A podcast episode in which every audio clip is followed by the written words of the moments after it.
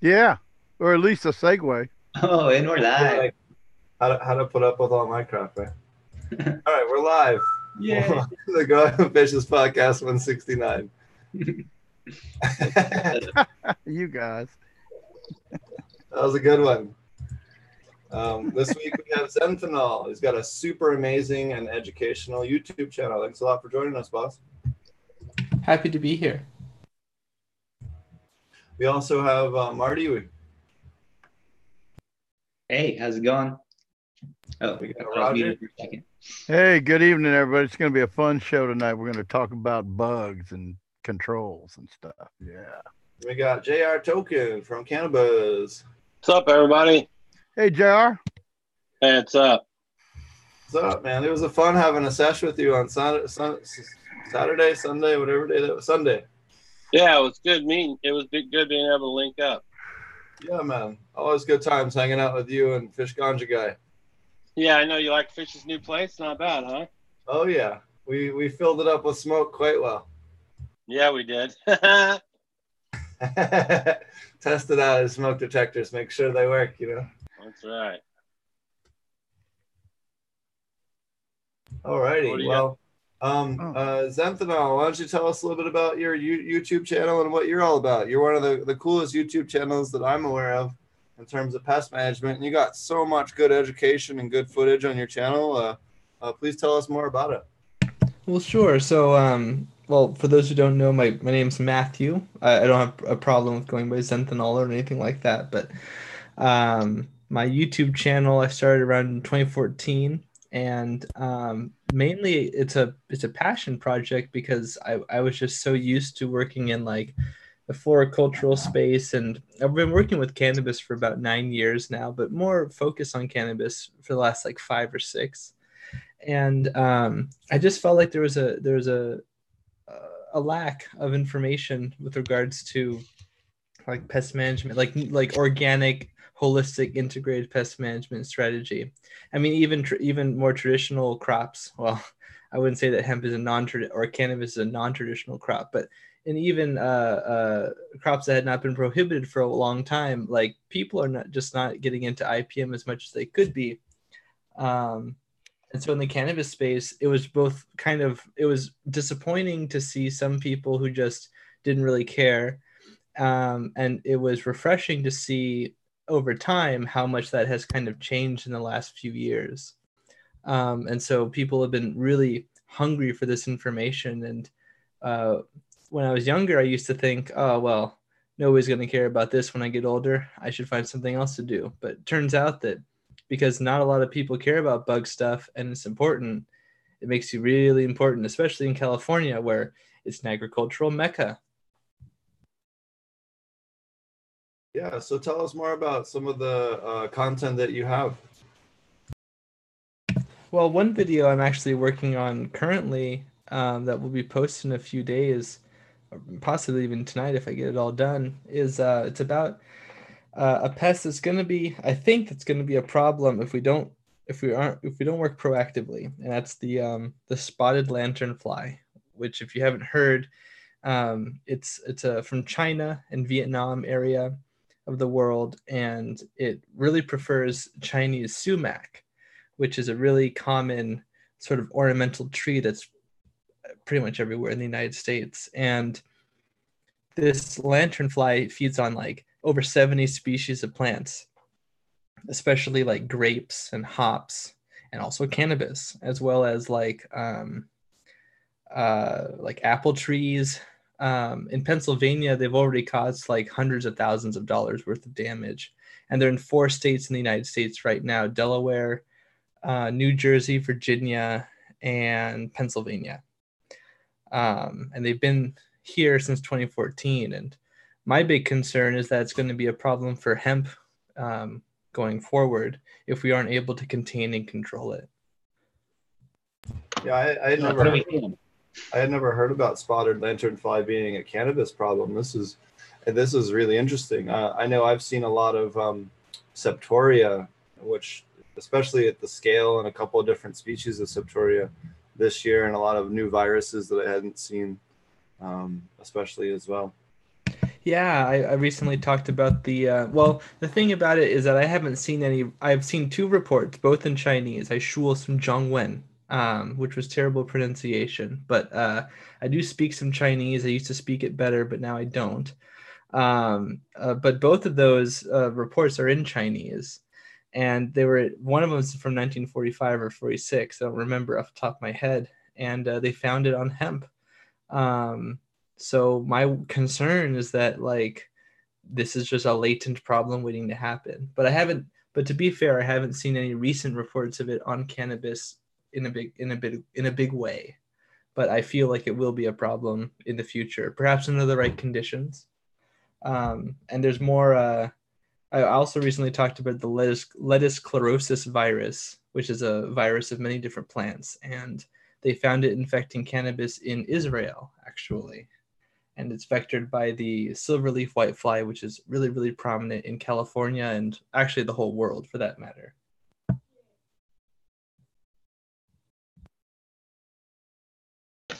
So how do we kill those So, flies? so tell us tell us more about this lettuce chlorosis virus. I've never even heard of it.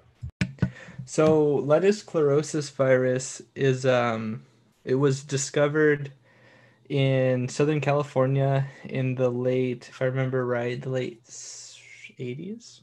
Yeah. And um, around the same time that Bemisia tabaci, the silverleaf whitefly, was becoming a problem. Um, and the silverleaf whitefly has a lot of different predators and ways to control it. But uh, certain populations see it's a species complex, actually. It's actually a it's actually a group of a bunch of different identical populations that have specific traits, and you can't really tell by looking at them uh, who's who. Uh, but certain populations are very resistant to pesticides. Other populations, or the same population, rather, the Q, what used to be called the Q biotype, uh, but is now referred to by its um, by its or- origin uh, moniker, which is like Mediterranean one or something like that, or maybe that's B. But it doesn't matter. The point is, is that there are lots of ways to combat it. You can use uh, natural chemistries. Uh, for those that they aren't resistant to, you can use entomopathogenic fungi like Beauveria bassiana, which kills it by infecting it. But uh, the lettuce chlorosis virus, um, the whitefly only has to feed on your plant for like an hour to transmit it. So even if you do kill the whiteflies, you're still likely to be infected by this incurable virus. At least it's incurable currently in all hosts that are known for it, and it can cause like total crop failure. So that's going to, I think, be a big problem for California cultivation in the future and possibly other parts of the world. In fact, it's possible people are dealing with it currently but don't know to look for it because it's only recently been like as of like August, the report just came out. Uh, but they found it in cannabis in Israel for like the last three years. So since 2017. And so it's possible that it's been in other circulations. I mean, it must have been before it got to Israel. Now, is there any way for people to at home to have any way of telling when something's viral other than you know picture identification? Is there a way they can do anything through any type of sampling or anything um, that would help them um, you know better evaluate what's going on?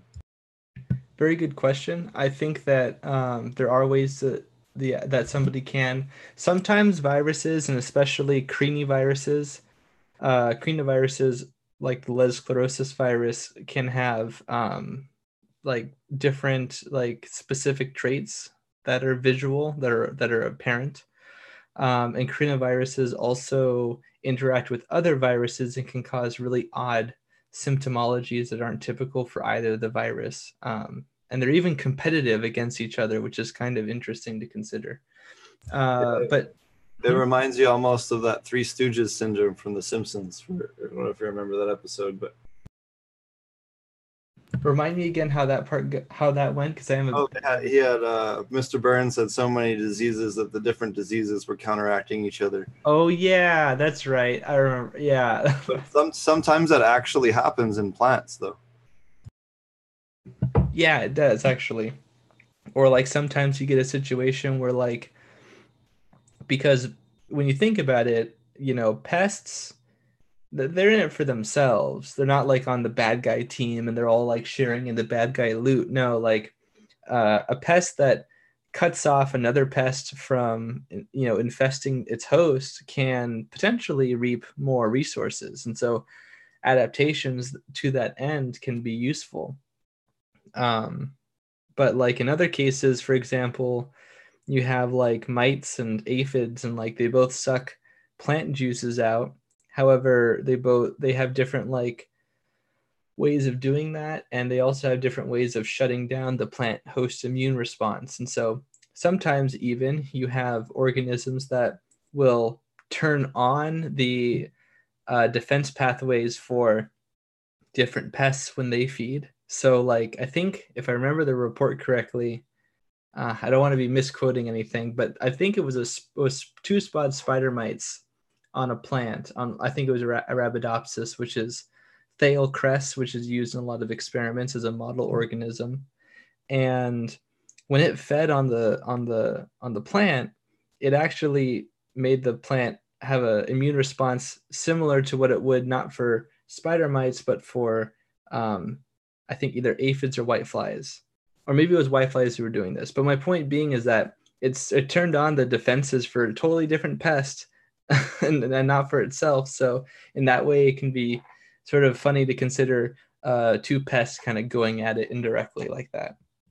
Well, it also makes you wonder how many cannabinoid or uh, chemovar profiles are actually a result of a virus or some other secondary infection and not actually the the you know, the regular expression and it would make a lot of sense why you have such radical differences in chemovar expression given the region because the viral expression would be radically different.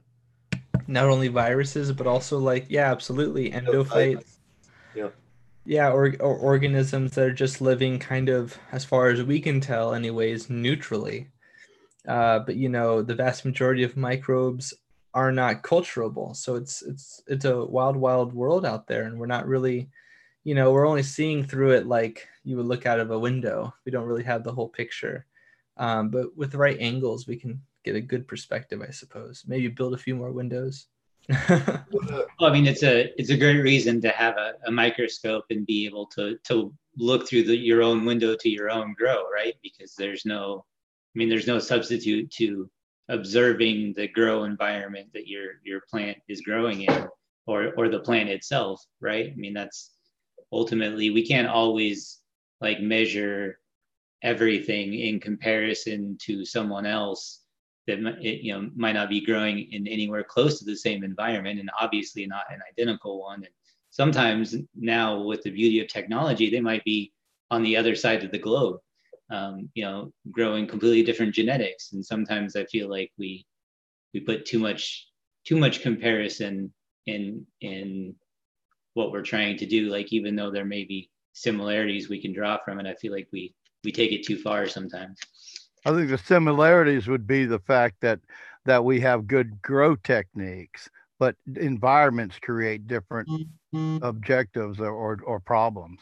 You know. Yeah, well, I do think that indoors you probably have you know maybe some more consistency that can be created across the world, but outdoors, it, you know, it's like he's talking about the you know there's a there's a metric fuck ton of microbes that you that you can't culture or observe and we find and identify different ones all the time so um, you know and those different mixtures and combinations we know that uh, you know trigger different responses from the you know the genetics of the plant and people growing from different seeds.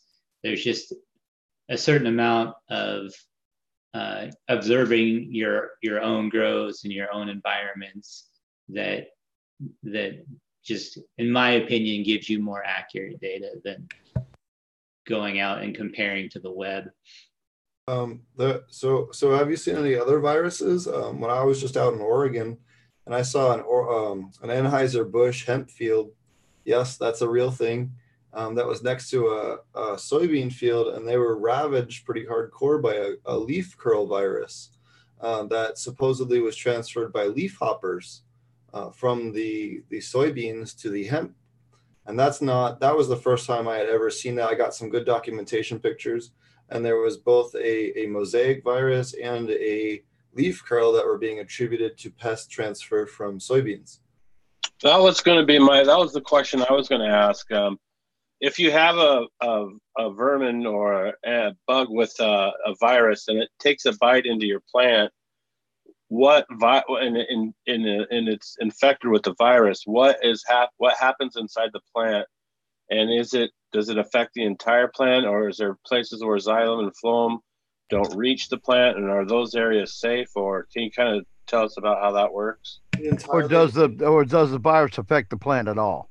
It attend, entirely depends on the virus and, and the viral load and what other microbials are exposed to that. I mean, there's there's quite a bit of documentation. I know Kevin Jodrey talked about it, and a couple of other uh, uh, Alan from uh, uh, Grokashi talked about it um, uh, on the um, uh, labs uh, suppressing viral load and many different types of uh, viruses, including that um, uh, what is it that that hemp or um, the hop latent virus um, on using that to clean uh, strains from that hop latent virus. So, um, you know, there's some documentation for that, but but a lot of these new viruses, we're only just seeing cross crop transfer for the first time in the last one to three years, and there's just no documentation. It's a that, that was really helpful right there. What you said about microbial load, and it depends on whether or not the virus is transmitted persistently or semi persistently. And even that is sort of a contentious way to characterize it. We don't even know what part of the insect specifically, uh, where I think it's in the case of semi persistent uh, virus transmission, it's usually in the, the, um, the front part, uh, usually in the salivary gland area, or like, but sometimes things are kept in the midgut, sometimes things are in the hindgut, sometimes you know, like with aphids, for example, aphids are the biggest vector of viruses, of phyto phyto um, viruses, anyways. Um, and like they also have a really in, uh, inseparable relationship with microbes.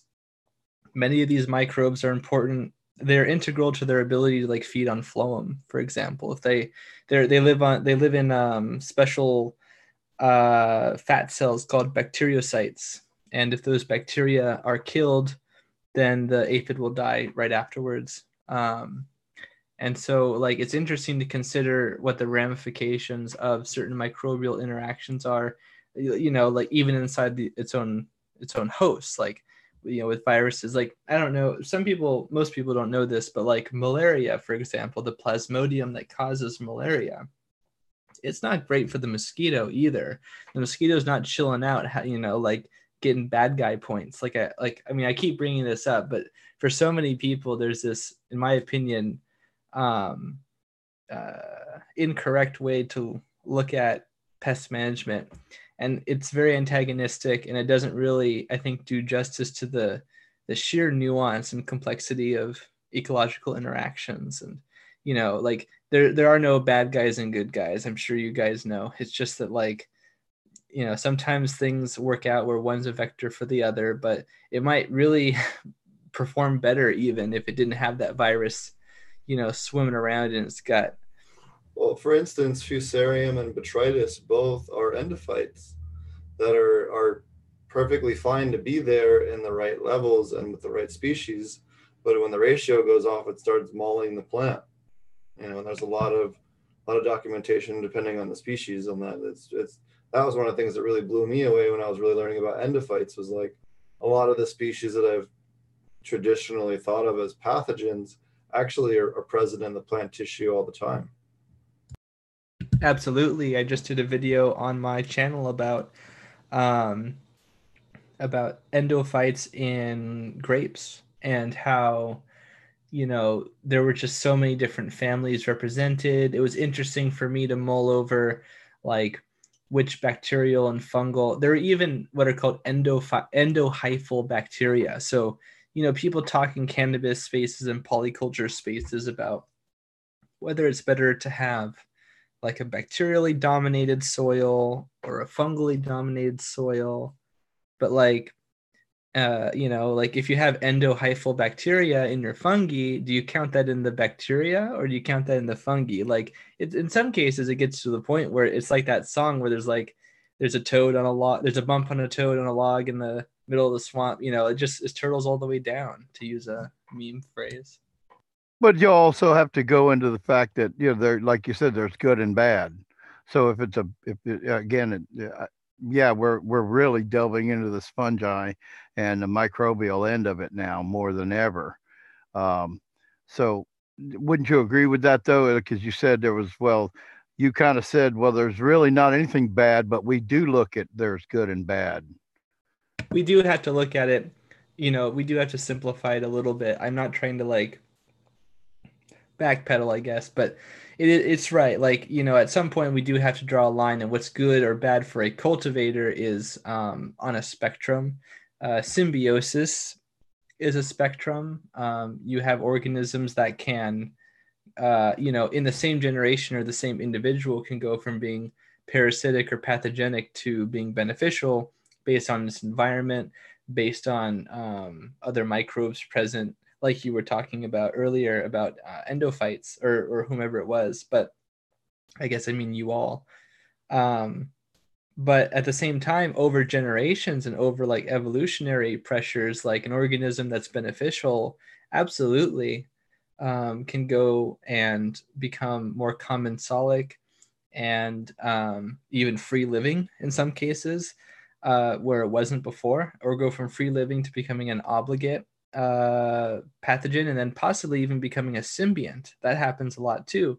And when that happens, a lot of bacteria, or a lot of not bacteria, but organisms that are um, symbiotic in this way, they uh, their genome becomes reduced. It's very common for this to happen, and it's because and oftentimes processes that they used to do internally um, become sort of outsourced to the physiology of the host or to other microbes in the uh, organism. It's, it's pretty fascinating to me how that sort of thing happens. Thank you. Thank oh yeah. So so um, for for people maybe to roll back a little bit for people that aren't aware, what what um how do people tell if they have a viral infection in their plants and not a, an insect or a deficiency? I think that's maybe a, a good question to ask.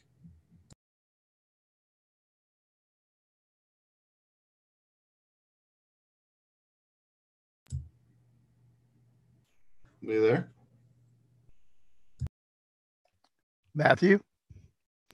Uh, oh, like sorry about that. I guess I, my mic was off. Um, I was um, I was saying that uh, it definitely depends on the virus. Um, like you were saying before, uh, certain viruses have certain symptoms. Some viruses have no symptoms, like the cannabis cryptic virus, which I did a, a video on. Then you also have um, phytoplasmas, which are like a special kind of bacteria that are also transmitted by uh, leafhoppers, and um, uh, they're they're uh, they cause like what's called witches brooming, um, which is found in other plants too for for for phytoplasmas, and they, they cause like really weird chaotic growth and weird growth. I'm sure you guys have seen cannabis cultivars like on social media, perhaps, where people are like, wow, dude, look at this. And it's like a fasciated, you know, plant and the stems all flat and the flower is like uh, like bilaterally symmetrical or whatever, or unilaterally. Um, and uh, that's cool, but that's also caused that can be caused by a genetic issue. That can be caused by just it being polyploid. It can co- it can be caused by a pathogen or hormone imbalance, and you really don't know unless you do like an analysis. And I think there was another question uh, that was asked is like, what can they do to assess that? And what they can do, uh, in some places, anyways, um, and your mileage may vary. I don't know every state and every province of the world, but uh, if you can get like somebody to do like a bioassay, particularly like a, if you do suspect it to be a virus, you could you could possibly get a plant virologist to do it. And in places where maybe hemp is legal, there might be precedent to um, have like the univer- your local university extension come out and take a look. I'm sure somebody would love to write a paper about it. That's a good point. Yep, your local. We always always always tell people that you know, they ask why do how do I do this? I say, well, don't ask me, ask your local county agent, and that would lead to your local extension university that does agriculture. So, so tell us more about this this cryptic virus you were talking about. Sure. So the cannabis cryptic virus is um, it gets its name because it's cryptic. There's no there are no real symptoms to it. Um, it's passable vertically, so from parent to offspring, and it can also be it can be passed both from uh, uh, a male's pollen uh, getting into a female and then passing it that way, or it can be from a female being infected and bearing the uh, the seeds. In both cases, uh, it can be passable this way, which is kind of like the ultimate evolutionary like jackpot, right? Because then you guarantee that your your uh, your progeny has a host in that way. Not it's it's right. a lot more rare than people might think.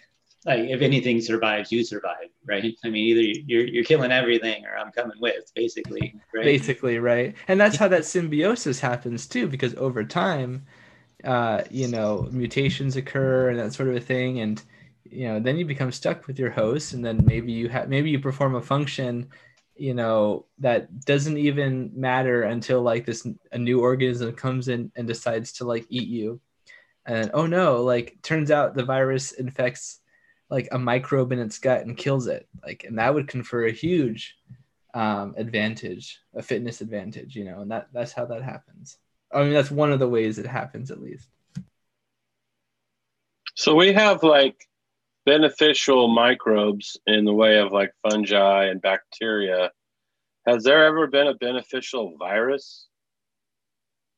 I only know of one example, um, and it was it's uh what was it called? It's in the cannabis cryptic virus. It's funny you mentioned that because it was actually in the cannabis cryptic virus video where I mentioned it because um, it was somewhat related. I think it was in the same family. I think it was Partitiviridae. But anyways, if, uh, my point is that they found that it was a virus of white clover. I think it's called like white clover virus one or something. Um, and is this the one that gave it THC? No, um, I, I believe that what you're referring to was some genetic material that's left over from like an ancient sort of like uh, like for example in our dna like about 1 to 1.5 or 2% of our dna is viral from long long way before we became you know species as, as or even as great apes.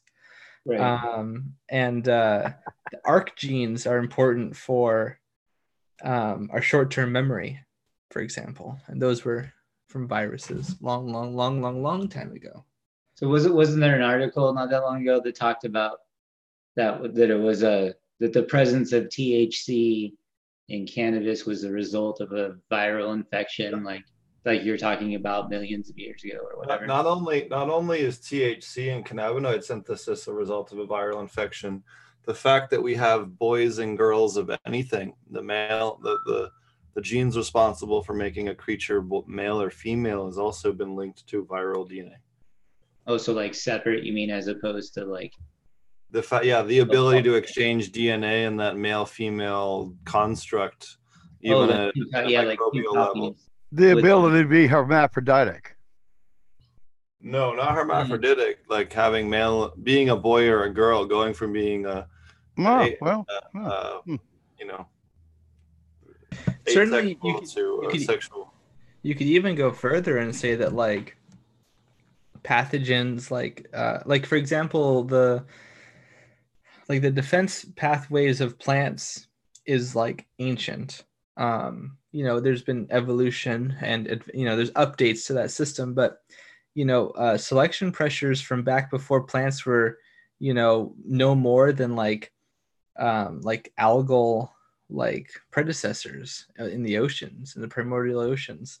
You know interactions and selection pressures from pathogens and other uh, microbes started there certainly the same could be said for you know the most primordial organisms that you know eventually became eukaryotes and everything after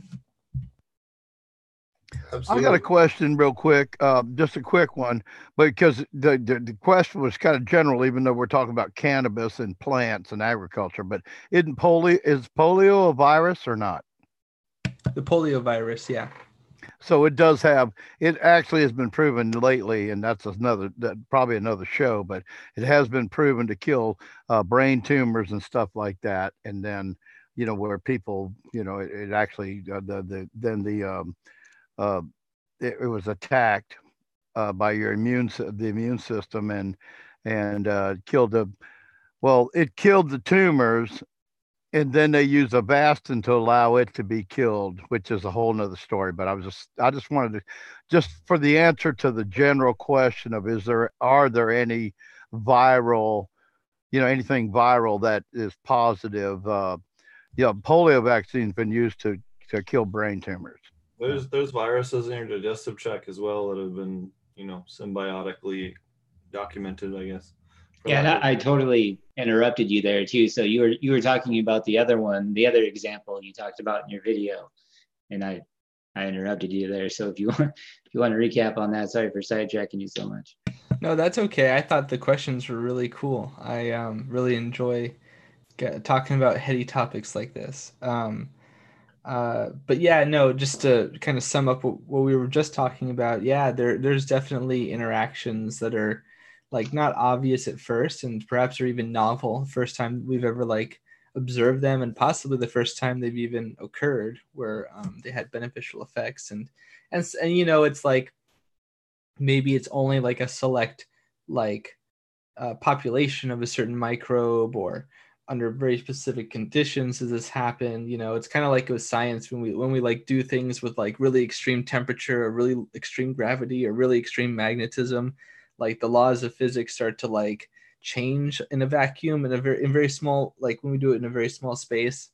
But like though you know you can't really necessarily do those things uh, in mass and similarly this is the case like biologically. Uh, you know things can happen sort of uniquely like that um, uh, in small in small situations but they might not ever expand out unless they're um, really ecologically fit for some reason or another. But cannabis cryptic virus again. Um, well, here's the cool thing about that that's relevant is that um, the research report that I read about them, or the two that I read about about it, um, seems to imply that it's possible that the cannabis cryptic virus was actually originally, long time ago, uh, a pathogen of or maybe just a, a microbe that existed inside of a, a fungal um, pathogen. And that that fungal pathogen infecting cannabis or its um, uh, ancestors, uh, it's a little bit ambiguous when talking in this way, that perhaps over time, you know, this sort of pathogenic interaction um, kind of allowed the virus to move hosts and that perhaps due to some sort of weird event or circumstance, this um, this movement, uh, you know, kind of like kept the virus in the plant, and it didn't really have very much effect on it. But here it is, and um, because they didn't think that it was uh, uh, transmitted when they uh, by um, by uh, a pest or anything like that. It seemed it seemed to just only transmit vertically and not horizontally, really and but I mean, you know, the amount of research on it is still kind of lacking at this point. But I just found that kind of fascinating concept, just like in general, right? For sure, man, that's awesome. That's really cool. So yeah, think, go ahead, Steve. Sorry. Go ahead, Jay.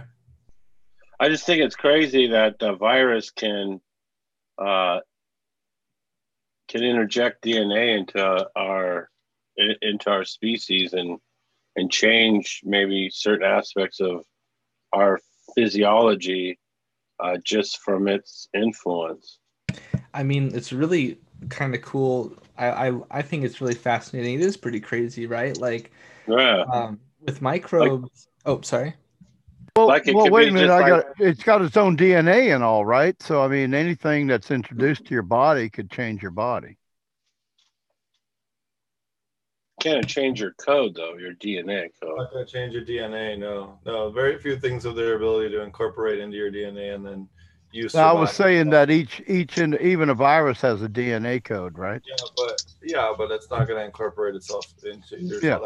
because you, right. got you don't get the flu or or like some other thing automatically like yeah but things are stored in your fatty acid and stuff like that well like even us as humans like we require a whole shitload of equipment just to be able to modify dna so it's not like you know it's like it's i'll yield on the dna statement i'm just talking about that anytime anything's introduced to your body it was it could have a lasting effect be stored in your fatty tissue or whatever that's a good point. I mean, like, um, you know, like the chemistry of something. Like some people are, you know, and some people their sensitivity is on a spectrum too. Like, um, you know, some people are allergic to things that other people aren't, for example, and like your statement about like with viruses, like organ microbes in general, like some of them have um, like plasmids and stuff, and they're able to, in they need to inject uh, genetic code in order to populate themselves like with viruses. Or um, like even mycorrhizae like when they uh, interact with their hosts they have a um, and i always use this term a three-handed handshake or a three-way handshake rather. Um, you know where like the plant produces compounds that signal for the microbe oh hey this is a host go you know and maybe it, it moves towards the plant and then it exudes compounds and what are called nodule uh, Myc factors if they're mycorrhizae and if they're um, rhizobia if they're like bacteria that fix nitrogen in um, legumes than they do nod factors and there's this like very sophisticated and nuanced like genetic um, like modification like alteration of the surface level um, structures of the of the plant and that kind of stuff is really amazing to me. I often characterize it like, um, you know, because plants have what's called an innate immune system, and I like to call that immune system 1.0. Doesn't mean it's bad; it's still very sophisticated, but they'd lack things that people with an adaptive, well, people with things with an adaptive immune system have, like humans, like white blood cells, for example. But instead of having their own white blood cells that they produce endogenously, uh, they have mercenaries do it. They they outcontract for that. They have microbes come in, and so do we. But like, yeah, it's um, you know, it's it's white blood cells for hire, or they do a bunch of other sorts of things that are useful for the plant. That's really cool.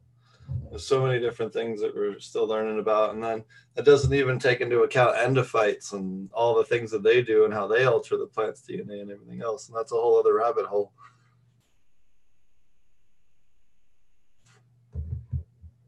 Well steve weren't you talking about? Uh, just a couple maybe a few shows ago fuck i don't remember they all kind of kind of run together there's been a lot of them now but you were talking about um, like exposing uh, different cultivars uh, to produce like higher levels of certain oh, cannabinoids or terpenes and like Mike, exposing CBG and all. Yeah. Mike yeah, Mike Mike West Mike West was talking about that about increasing CBL levels uh, through the intentional infection of powdery mildew, which I thought was completely insane but really cool. Oh yeah, that was real. That was really awesome when he was talking about how that turned out. There was an accident, but they tested it and they found it. And as we discussed, there's even CBD, CBs, and, and levels of that that we still haven't even found yet, or found a way to find them. Right. So.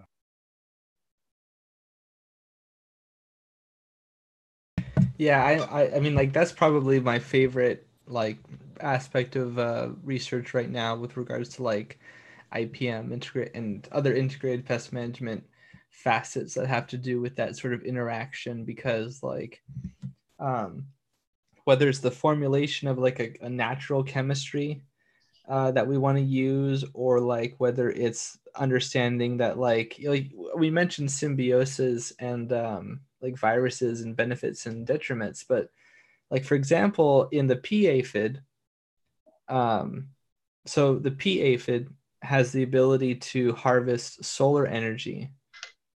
Not quite the same as photosynthesis, but it is able to harvest solar energy and make it usable as cellular energy. And it's able to do this due to having have uh, to have virus um, viral DNA from like an ancient, ancient, ancient interaction a long, long time ago. Um, it has this really cool ability, and it can also biosynthesize carotenoids, which not a lot of animals can do, if I remember right. But what it also has are bacteria, and some of those bacteria are beneficial, and a subset of those bacteria have um, themselves um, a particular um, uh, what's it called? Pea aphid, APSE or something like that, and it's like a particular uh, symbiont that is able to kill parasitic wasp eggs. So when this parasitic wasp comes in and lays an egg in the aphid, there's a symbiont that kills that egg, like sixty percent of the time. And like you know, it's it's it's like it's just like people don't know that and you know you'll get like in my case as a professional like you'll get upset or you won't know like man why are these wasps not working? They work every other situation. What's going on? And um, you know we don't we wouldn't know that if we didn't do that research. And it's it's just one of those really nuanced things that you either know or you don't. And you couldn't possibly know it if you didn't like look at its like genome or something. So you're saying you apply it and and it doesn't it doesn't affect it doesn't do the job as much because of this other situation, you know, the other um uh, you know what I'm saying? Bacteria. Yeah. Right, right. Yeah, so because this population and aphids are they typically they clonally reproduce at least for all of their life or for most of their life.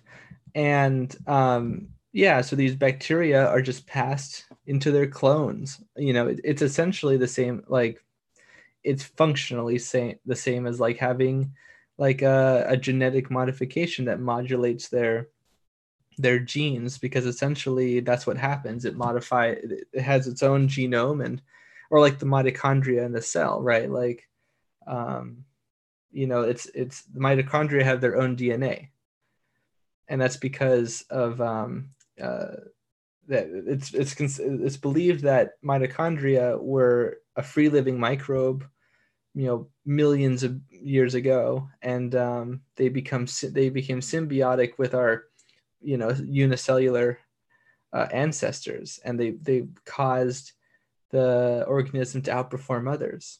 And here we are still with them after all this time. Dude that's really wild to me. That's really wild. I think that's even crazier that we could have the course of our evolution changed dramatically by the influence of these microbes that could completely change the way our species looks, talks, feels, and everything. Just blows my mind. Well, you've uh, heard of I think that's called evolution. You've heard you've heard of Toxoplasma gondii? No. Yes, yes, the crazy cat lady virus bacteria. But yeah. Oh, sorry, bacteria. I have heard of that fly that has something land a virus or something that lands on it and then controls the fly. I heard of that one. What's the crazy cat lady bacteria? Yeah, there you go. Yeah, so it's this bacteria, um, and it uh, it's in cats, and it's ironic. It's funny to think about when you consider how much cats are like a meme and people have loved them for so long. And I mean, they they had. It's thought that cats had a um, like a beneficial effect for keeping like other pests a symbiosis, you know, from eating our food stores and that kind of a thing. And you know, the populations would tolerate each other, and you know, adaptation happened, and that's how that went. But um, yeah, these bacteria, what they do is they can they can populate in other mammals, but I think they can only reproduce in cats, and so they have this great way of, and it's not totally understood all the way, but basically they can rewrite or otherwise uh, heavily manipulate the behavior of, like for example, rats to like not fear or possibly even be attracted to like signals of cats, like their urine. So then that cat kills that rat, and then the bacteria gets into the animal because it eats it, and then you know you have you have a great happy ending for the bacteria. That's really but, but, my point is that so us as mammals, sorry, I, I didn't put the, the important part. I left you hanging with the detail. So for people, crazy cat lady, right? The idea that maybe people also were infected by this bacteria. It's thought that very many people are, and for some people, maybe the symptoms are mild, and you know, in a lot of cases, it's it's hard to really say if somebody's being like mentally affected by this bacteria, but you know, signs seem to point to uh, probably. or just to make sure I'm following this. So the suggestion being that the bac- the bacteria is continually produced by the cats, populated to the human, being the crazy cat lady, who's being controlled by the bacteria to like cats. Yes, at least to, to, to tolerate them more, get more cats and buy shit for cats or whatever. So this, I goes, mean, like, this goes back to the fact that schizophrenia. So people that are schizophrenic have like an 80 plus percent chance to be infected with the Toxoplasmosis gondii, and and which is really weird. Um, and, and, then you also have the fact that um, in some some populations in some cities, it's as high as, as almost 90% infection rate um, with, with toxoplasmosis and across the entire population. So um, they have done quite a few studies, especially direct, directly linking it to schizophrenia or at least increased chance of schizophrenia. And here's the part where I make a whole bunch of enemies because um, like as somebody who loves the world and the environment and ecology, I have to point out that like here's the other thing cats kill a whole lot of natural organisms, like a ton, like millions per year. Um, domesticated cats, I mean. And especially in like the Americas where there's no like analog to their like niche, their ecological niche. There's no like there's bobcats and things, but it's different um, different like weight class, different like trophic level, different um, prey sort like they like they they go after more things, I should say. Um, and so like bringing them over as mousers served a great purpose for for humans. It, it helped with uh, disease control and and pest problems with rats, but it also is killing a lot of insects, for example, and a lot of other uh, small fauna. So, so um, let's talk more about uh, insects. You cover a lot of really awesome insect content. Uh, what are some of the other uh, really interesting videos you've done, and maybe more uh, enlightening videos that you've done on different insects on cannabis? Sure. So I recently finished a video on Phorodon cannabis, the cannabis aphid, and in it, because there's a lot of there's not a lot of information on it for obvious reasons. Um, the next best thing that I could do was to give all the information that I had on the cannabis aphid that's actually about the cannabis aphid, and there's not much, and then kind of make some speculation about what are some other abilities that it might have based on uh, its closest relative, which I surmise to be the hops aphid. And part of that's because the cannabis, so cannabis and humulus hops are the most in the 10 genera of cannabis, of the can, can, Cannabaceae, I should say of the 10 genera in, in the family Cannabaceae, Humulus and Cannabis are the closest together based on phylogenetic studies.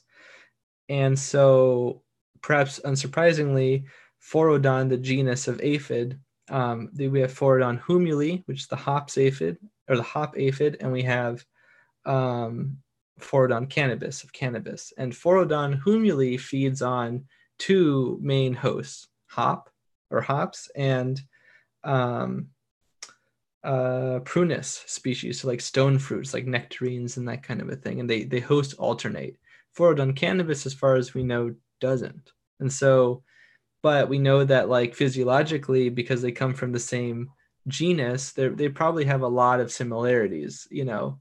And so one of them is like for Phorodon humuli, um, when they migrate, they have a sensitivity to like beta caryophyllene. And they use that to um, like kind of home in on their uh, hops targets for for a population dispersal when they're up in the air. Um, and so perhaps this might also ring true for Phorodon cannabis because um, they probably have pretty similar physiologies and they probably have see aphids and a lot of other insects when it comes to like pheromones and chemical signaling um, a lot of things are conserved. So, like, you know, if you have a chemical compound that's a volatile and it stimulates one species, it might have overlap with other species in the same uh, genus or family with other, um, or sometimes multiple species that are like, you know, kind of at two ends like of the of the of the family like one of them's way more primitive and one of them's way more modern evolutionarily but they might still have very similar base chemical reactions um, if that makes sense. So anyways that video was really interesting. I really liked that video because i got to talk about the um, sort of speciation event of cannabis because i thought that was a really important thing to mention. I wasn't going to say this sort of speculatory thing without like evidence that kind of like lends itself you know what i mean I'm convinced after all the consulting I've done, there's at least two different species that are really hitting cannabis hard. Because I've seen the bong aphids, which I think is the species you're referring to. it is and they have those two little horns on their butt. well most aphids have cornicles Yeah. but um those- those but clear- aph or all phorodon but also phorodon cannabis and phorodon humuli they both have these antennal um, tubercles they're called. And they're they're situated on the antennae um, and they kind of look like little trichomes. In my video i mentioned those as well so that people can like watch out for them because it's one of the only sort of like semi-diagnostic characteristics. Of course you know you, we've never documented hops aphid on cannabis so you can So- make that sort of contextual point but technically if a hops aphid were to adapt because aphids are great at adapting um, i guess technically then you wouldn't be able to tell the difference by physical visuals. You'd have to mount it. In Colorado, I've seen one that doesn't have those on the abdomen. And it's there are some that don't. Yeah, so this one looks all even the nymphs, like all life stages look different with this one. I've gotten good pictures. Um, I sent some alcohol alcohol uh, samples over to uh, Susan Wainwright Evans. Um, I don't know whatever happened with that, but it, she has some. Oh yeah, no, and just in case I, I'm I'm just like totally make myself look uncredible or whatever. Um, if I said all aphids do, I should have said most aphids do because you're totally right. There are some aphids where instead of having like cornicles that are like projections, they're kind of just like pores. So they've like kind of lost the um the projection, or maybe they never developed it. I don't know which one came first in their evolutionary history, to be honest. Uh, maybe nobody does for that matter. But um, yeah, it's it's it's really cool. There's also the rice root aphid, Rhopalociphem rufi abdominale, and um, it's originally from Japan and kind of like the hop aphid that I mentioned earlier, which has like a a holocyclic or like a two sort of host um, life cycle. The rice root aphid does as well, but mostly in its native territory um, where in which it goes from like grains like rice uh, to um, also prunus species, which is an interesting thing to consider. Um, and so the rice root aphid uh, in uh, in in the Europe and also in, in indoor cultivation facilities, it doesn't tend to have this problem, and we it's it's thought that this is because of an adaptation to just like being totally clonal. Sometimes insect populations, um, they'll just, like, especially if they have a tendency towards uh, parthenogenesis, then they'll they'll have populations that are just asexual. Um, there's a thrips species that is like that, the onion thrips.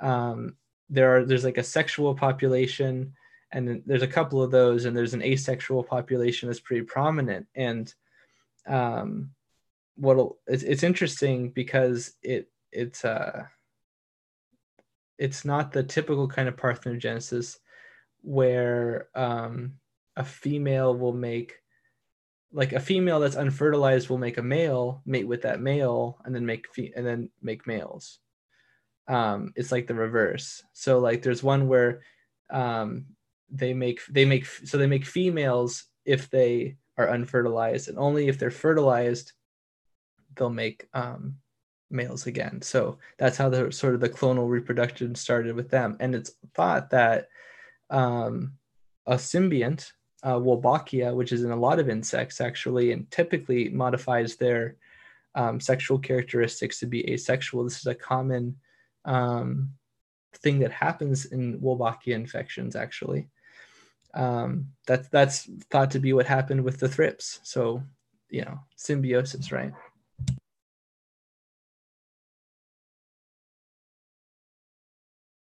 So, what other insects uh, aside from the aphids have you done uh, or found uh, to be uh, pretty unique? It's interesting. You talked about onion thrips. A lot of people don't know that onion thrips are really the one that attacks cannabis, not Western flower thrips, which is often published.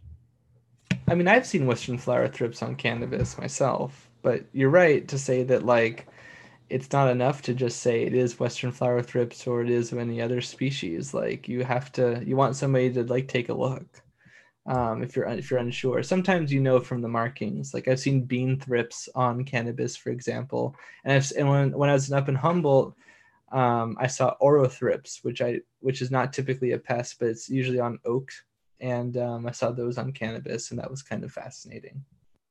That's interesting. I've never heard of that.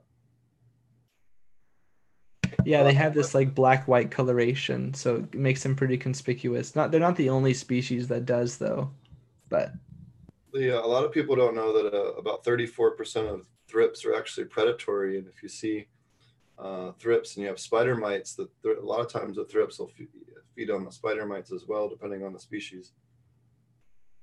Actually, yeah, you're totally right. Um, Western flower thrips is actually omnivorous. A lot of people don't know that. Um, they uh, they will feed on predatory mite eggs even, um, and predatory mites will like if they sense the chemicals that come off of their thrips predator or their thrips prey um, then they don't necessarily um, oviposit in the same way. Because especially for predatory mites that are omnivorous themselves and feed on pollen uh, where they might normally lay their eggs near pollen they will not because they know that thrips will feed on the pollen and may also feed on their eggs uh, Western flower thrips will even feed on, and we were talking about like competitiveness earlier in the podcast. They'll feed on spider mite eggs too. Um, there was a really cool study that talked about uh, this behavior um, because what the researchers did, I think it was this guy named Saito. Um, he he cut the webbing away and he let the Western flower thrips, I believe, um, just kind of go ham, and they totally fed on the eggs. So without that webbing, the spider mites would actually be getting eaten by thrips, believe it or not. I got a question. Um, you know, because we talk about preventative and predator mites and predator insects and all all the time. So, what if you decided you wanted to do? Would you call it the Western flower? Would you call it the what the the?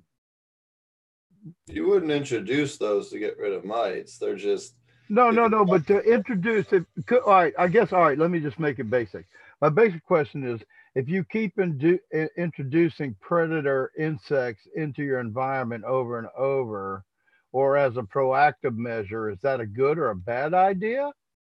Totally contextual, but generally, I would say yeah. Like that can be expensive. Um, biocontrol, like I guess from a holistic standpoint, it might not be the smartest move to use like bulk releases. You, there are products out there where you can use um, sort of a slow release of like predatory mites, for example, that like lasts over weeks. Um, and like, yeah, applying them preventatively is almost always like the best option, like for a lot of pests, like like thrips, for example, for broad mites. In my, in my experience, for broad mites and for russet mites, this is particularly true. Um, I had a I had a client in uh, Northern California. Um, we set up a, an IPM strategy where in which he would apply Amblyseius swirskii, which is a type 3B predatory mite. And if you want, I can go over what that means. Um, and that means it feeds, it basically means it feeds on pollen and a bunch of other uh, insect pests, whereas like Persimilis mites are what are called a type 1A, which means they're specialists. So the closer you are to the earlier uh, the or the smaller number, the more specialized you are in Tetranychus on spider mites, and the more further you are out to like the three and the four, the more of a generalist you are. And so Amblyseius swirskii is a type 3B.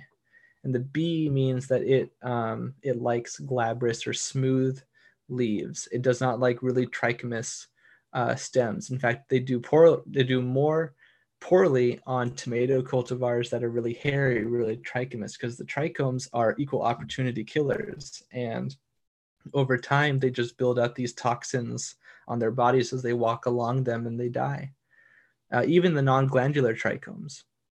Yeah. So, um, anyways, he was using these sachets of Swirskii uh, to preventively treat uh, Western flower thrips and other thrips, uh, broad mites, russet mites, white flies. He wasn't getting all of these, but he wanted to prevent them, and it was to- it was it was economically viable for him to do this.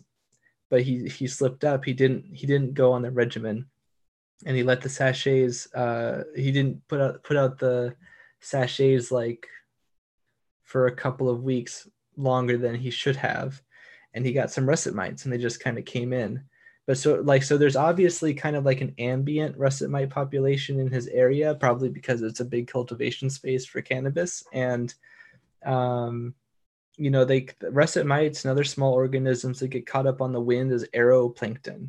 And then they kind of travel the airscape and then they fall down and you know hopefully onto what they need to. Um, russet mites Eriophyidae in particular are really adapt really adapted to doing this um, there's like over 5000 species of russet mites and a bunch of them were found simply by putting them putting out like dish trays of water and then like putting them on skyscrapers and catching them as they fell out of the atmosphere um, so it's literally raining bugs a lot more than people think.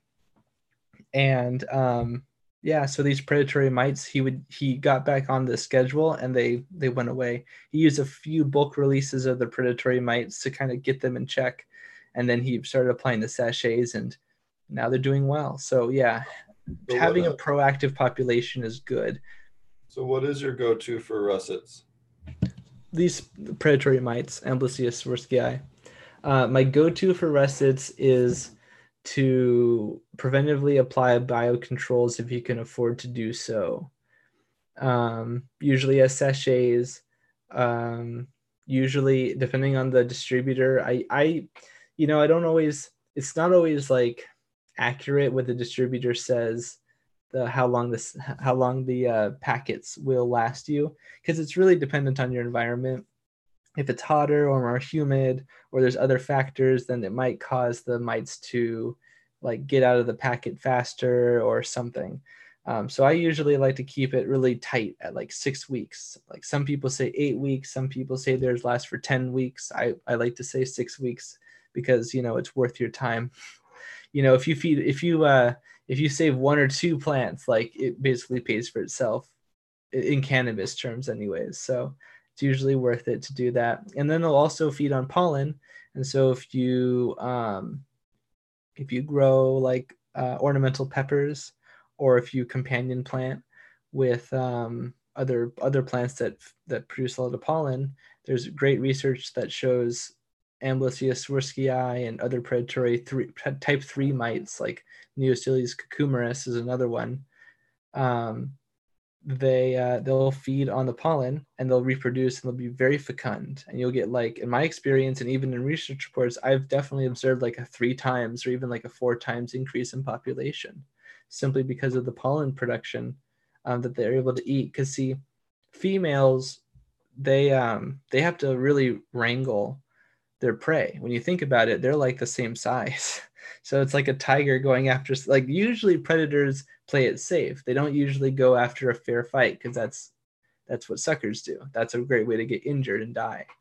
Um, uh, you know, the, using technical like metaphors here, but like when the, the females don't have to do that, they can just gorge themselves on proteinaceous pollen and they can totally feed off of that and reproduce. And, um, but their best diet is on a mixture of both. So they'll feed a bunch on pollen and then they'll get the physiological desire to go out and get a blood meal, and then they will kind of have the best of both worlds. Meanwhile, you have a, a larger army to be garrisoned in your plants. Does this equate at all to like uh, uh like with ladybugs? Say you release ladybugs, and they don't they don't they leave if there's nothing to eat. So what you're saying is that this would be a predator that you know if you understand where I'm getting at here. Um, yeah. that, that has other sources of a way to stick around. So if you companion plant with a certain pollen producing uh, other you know companion plants so yeah i'm sorry to be redundant but um, so I, I, I, I, well i'm so i think you would know what i'm asking um, i think so. Yeah there's like definitely you can apply um, other biocontrol agents preventatively. The thing is is that it's even more expensive if you can't like keep them sustained in your in your if you're doing it weekly like that's a lot of money. Like there's a there's a floriculturalist i've worked with and um you know their biocontrol yeah like their ipm biocontrol um like cost per year was like a hundred thousand dollars for like 8.5 acres or so of cut flowers so that was egregious, and we were able to bring that down um, by like being more strategic with the usage and um, you know kind of putting more out when we knew the seasonal. So that's why crop scouting is so important. Like if you don't check your plants, if you don't record uh, your pests if you don't know what they are and if you, especially if you don't record when they come up and you don't have that like on some sort of a platform that's easy for you to reference. Like paper is fine but you're probably not going to go through the files and like it's really hard to put it all together. But if you have like a like an app or something then uh you know it's it can be way more concise and then you can see these patterns and you'll know like oh it's summer. Or you'll know because other people are dealing with it or you've grown for so long you know. But like having the data for your specific location and not making generalizations is um, usually worth the money I think I was more getting at how you could keep them, your predators there on your property without leaving. You know, is what oh. I was getting at, kind of oh. thing. You know, because like we know ladybugs and praying mantis. If you if you no longer have any pests, they go well, like, find pests. So like a like a banker plant is more banker like plants, yeah. what you're talking about. Yeah. Yeah, well, I think I thought that's what I, I thought what Matthew was talking about earlier too, where you have other other plants that produce pollen, so that the these particular predators want to stay around and eat pollen, or that's what I was trying to make the connection to. Yeah, yeah. I think you. I, if I was following, I don't follow everything he says because I'm a computer guy, so some of this is over my head. But um, what I think he was just talking about the fact that they they do eat both, and and that they might prefer different things when reproducing.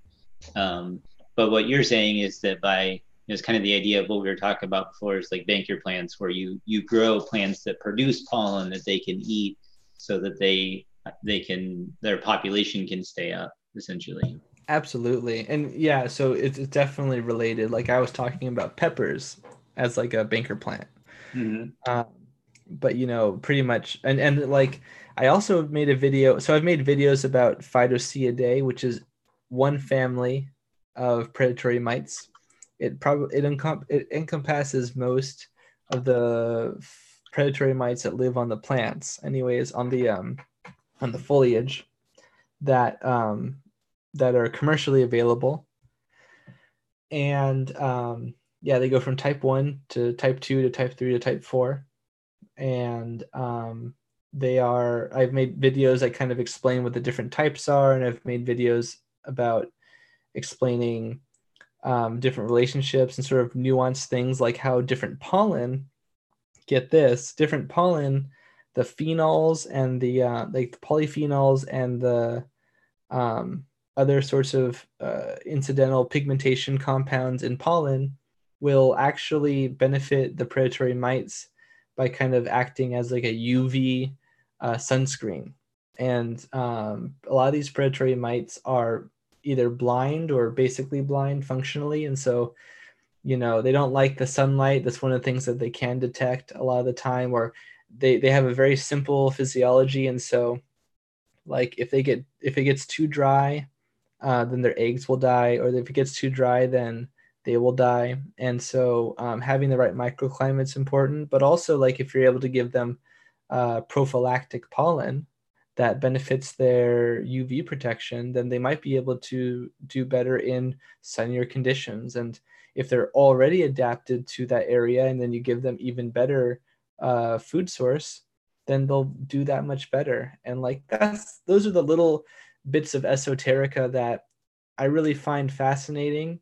And it's not like a complex topic. Like, you know, you can just say like give them good pollen and they'll perform better because of this reason without getting into all the technicalities. But like most people don't know it because they don't know to look for it and because that research is very new. And that's the kind of stuff I like to put in my videos because I think it would help the average person to know that kind of a thing. Absolutely.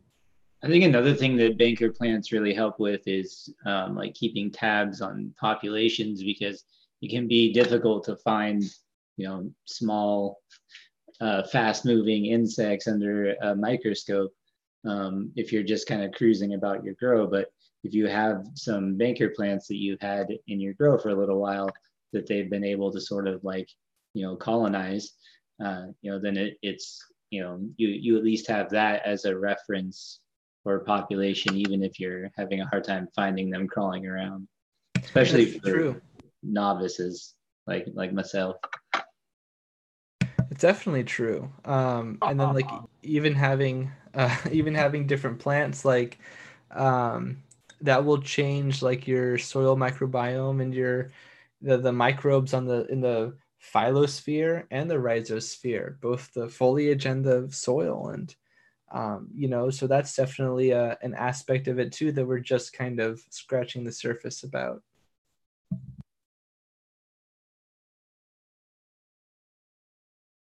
So, what are some of the other most common um, insects you get asked about? So, definitely russet mites are a big one, root aphids are a big one the cannabis aphid's getting a lot more heat. There's a lot more problems with it in California.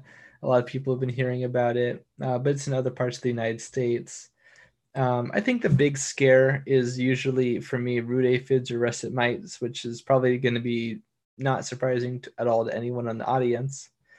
Um, white flies for a long time, and perhaps recently, I think it will change because of the revelation I mentioned earlier about the leaf, uh, the lettuce chlorosis virus that transmits to cannabis. Um, whiteflies weren't really a huge problem in my experience. Just, you know, I only have a section of the of the people who I talk to who cultivate cannabis, right? A very small fraction. Um, and that's a huge ornamentals uh, pest. It's a huge residential pest. Uh, so it, it wouldn't surprise me that would become more more of a problem in um, in cannabis, partly because it's pretty much everywhere, and partly because um, uh, biosecurity practices. I mean, uh, you mentioned one of you mentioned that you do computers, and so like if you do any informational sec- information security or IT or whatever, um, I know that like security through obscurity is the worst kind of security for one, and for another, like you know like the better my understanding is that the better your security the worse the user interface is generally speaking because things that are naturally easy are going to be easier to exploit. And the same is true for um, biosecurity. Yeah it's really it's very true. I mean and you know like similarities is you know sort of what you know brought me to aquaponics is having a you know like a different outlet that wasn't like you know monitor output basically. Um, you know and, interacting more with nature. But yeah you know it's absolutely true that you you know the, the simpler that you make the interface for the user the easier it is to duplicate the interaction. Um, and that, that's really you know it, it has to there has to be a certain level of complexity. Um, so meeting it, you know, sort of requires uh, creativity, you know, like finding a user interface that's complex enough to be secure, but still usable is really kind of you know the problem that you're trying to to solve in software all the time anyway and, and really across yeah. the board like even in like you know whether you're talking about like vpns or remote access or uh, you know logging in to check your email at work or preventing someone to log in and check their email at work you know like all of those things come, come into play all the time I, I love that. Yeah. I mean, it's I think it's both of those things that makes both of those topics um, something I really like. I really enjoy um, learning about physical security and also um, you know digital security and i find that the, the metaphors are very very parallel because fundamentally we're talking about in the abstract we're talking about access and influence essentially right? And so whether we're talking about symbioses or whether we're talking about actual computer viruses or a Trojan or an exploit, you know, uh, plant pathogens produce, or pests for that matter. I mean, if you're a big computer person, there's a ton of parallels. It'd be really easy for you to, to see, not you in particular, but for the universal you, um, to see those parallels. Like, you know, an aphid will be sucking on a plant. Um, and uh, you know it'll in its saliva it'll have toxins that it produces and those toxins will have some of them will be like phytohormones and they'll cause the plant to curl in on itself and the leaves will curl not all aphids do this and not all aphids have the same effect on different plants because they have a different uh, operating system right and so you know the uh, the plants that curl over well they they might produce a pseudo gall, it's called and that pseudo gall, well it only require it only creates like a little aperture for the aphid to get in and out, and ladybugs might not be able to get in and eat them. And so that confers right. a benefit, you know, and that's so going to be It's like the hacking process, basically. You know, it's like the, you know, if you want to look at it on a networking sort of metaphor, it's kind of, you know, if you look at the, you know, again, not I don't want to I don't want to label them the bad guys, but if you look at the aphids as, you know, essentially Black the hackers hats. that are that are trying to get in, right? That's what they're you know ultimately trying to do they're not trying to curl your leaves they just want to eat you know like it's not uh you know it's yeah not, but the right yeah the but i guess you could say like the genetic code that is their software right. Right. And it's to allow them to do that. Right. And they they have to adapt in a way to be able to get in the same way you know you you have to constantly have updates to your virus definitions on your computer because new ones come out all the time exploiting other simpler user interfaces or you know interfaces that haven't been patched up. And so the idea of making you know like making your environment as unfriendly as possible non-user friendly to only the uh, the stuff that you don't want in there it is can be really elaborate if you want it to be that obviously a lot of people don't go to that level but if you think about it in terms of you want to put, you know, you want are, the "Are you sure?" button to pop up before you do anything. Anytime you're you're introducing something else, um, and and ideally, you know, just like all your ports are full with with good traffic that you're already logging, and you know, there's really uh, like no place for anything to get in. That's still going to be your your ideal situation. There there is no user interface, and that's kind of the way that I look at um, you know uh, trying to build an ecosystem and, and you know even though it, it, takes time and it's maybe not easy but maintaining and, and keeping an ecosystem is always going to be better um, than than allowing someone else. So the, the best thing that you can do for your network really is to hire the best employees that you can possibly have that are the most moral and pay them every penny that they ever want to have and then you'll never have to change anything about any of your security other than update it against external threats that have already been documented and probably aren't after you. So that that's really kind of like you want to you want to nurture every good microbe and everything that is beneficial not just like google what eats russet mites once you already have russet mites. Is kind of like googling you know how do i stop a hacker from taking all my money after a hacker has already taken all of your money. Absolutely. In fact, the I would I want to say two things because that was such a that was such a brilliant I love using the computer metaphor because so many people. Uh, I'm not going to make a value judgment about it. I think it's great that people are computer literate. Um, I think it's an important thing for society as as we go for, uh, further. Things get more technological, but um, I think that's a great metaphor. The metaphor even extends further, I think, when you consider like legacy code. Like that's what all evolution basically is. that is what genetic code is. It's legacy code. It continues to build up on itself. Sometimes there's some edits. Sometimes there's some copy errors. Sometimes there's some. Um, and I'm of course not the first person to make this uh, metaphor. Of course, I don't want to. I don't want anyone coming across or thinking that I'm coming across as like you know smart for that. Uh, I'm not the first person to do it. It's not trademarked or anything. Not trademarked, right? But it's definitely it's definitely a good idea. It's definitely a cool metaphor. Um, yeah, for sure. And I think I wanted to say also that um, oh, I forgot it. I lost it. Were you going to say something? Um, no, just that um, you know, I look, I totally understand what you're saying about it, it being outdated code, and that that's the way that I look at it. Is if you know uh, your ecosystem has already been updated um, you know, then hopefully if a russet mite wanders into your garden there's already something there to eat it before it ever reproduces. And that's really the exact way that you, you know that you approach virus security because there's no way that you can protect against viruses that aren't already known. But the best right. thing to do is to protect against every virus that is known and patch up every exploit and hole that exists in old code, or better yet, don't use old code. yeah, absolutely. And then also to not just use, um, you know, to just deny the things so that like you can't, like the things that would allow you to get a virus at all, or at least to suppress that.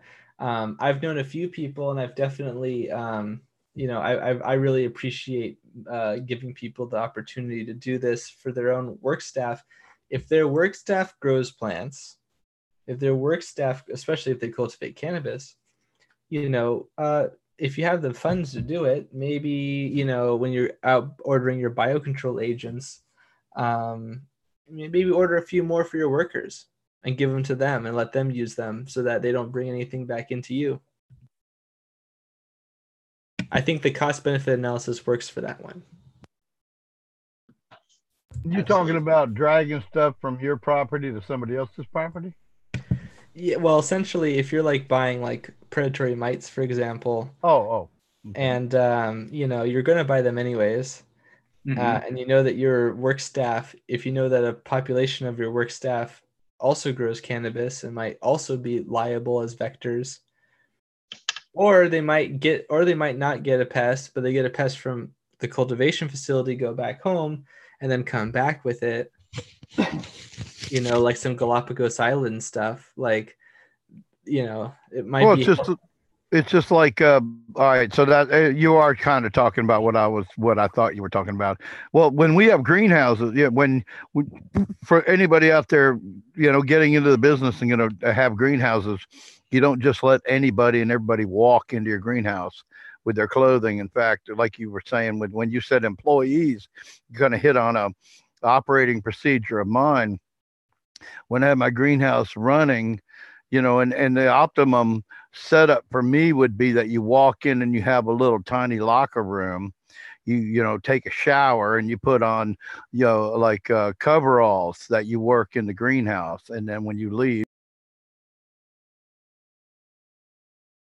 Did you cut off or?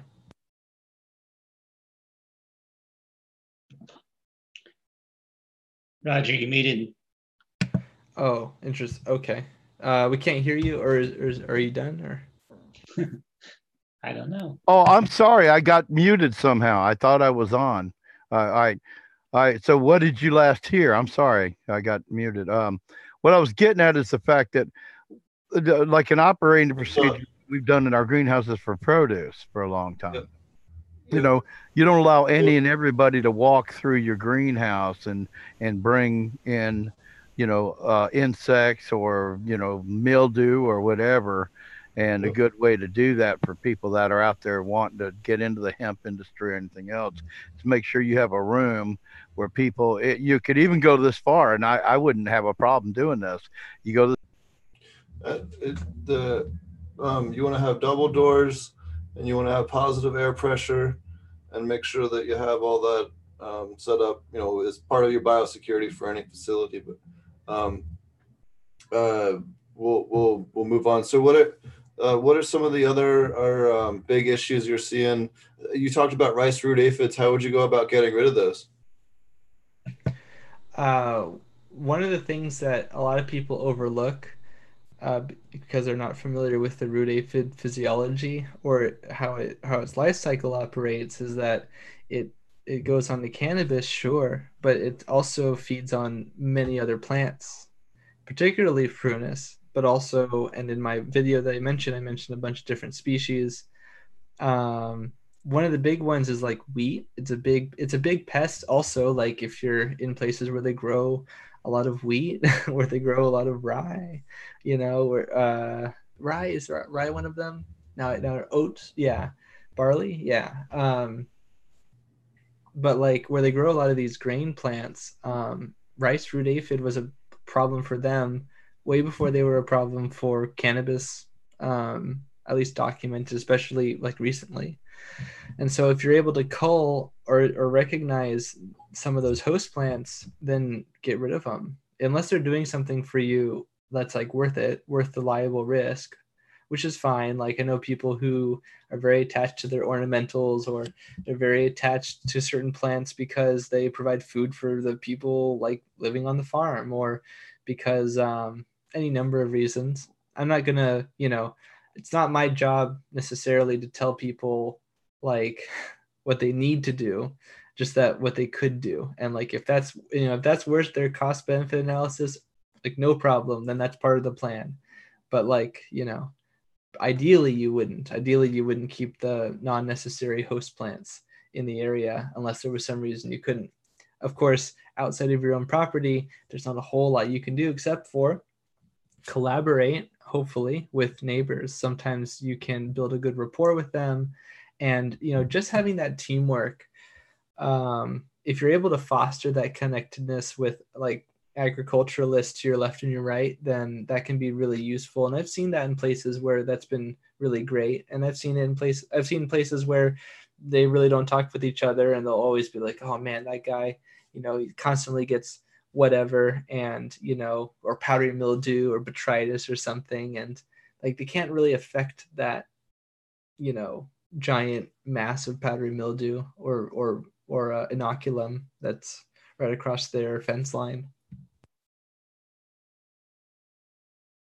That was a bit of a tangent, I suppose. No, no, no, it's fine. I, they've been one of the harder things. I've, I've had luck with Basana or Bavaria, Basania, and then um, uh, nematodes, and then uh, uh, H. miles uh, combo seems to work relatively well. But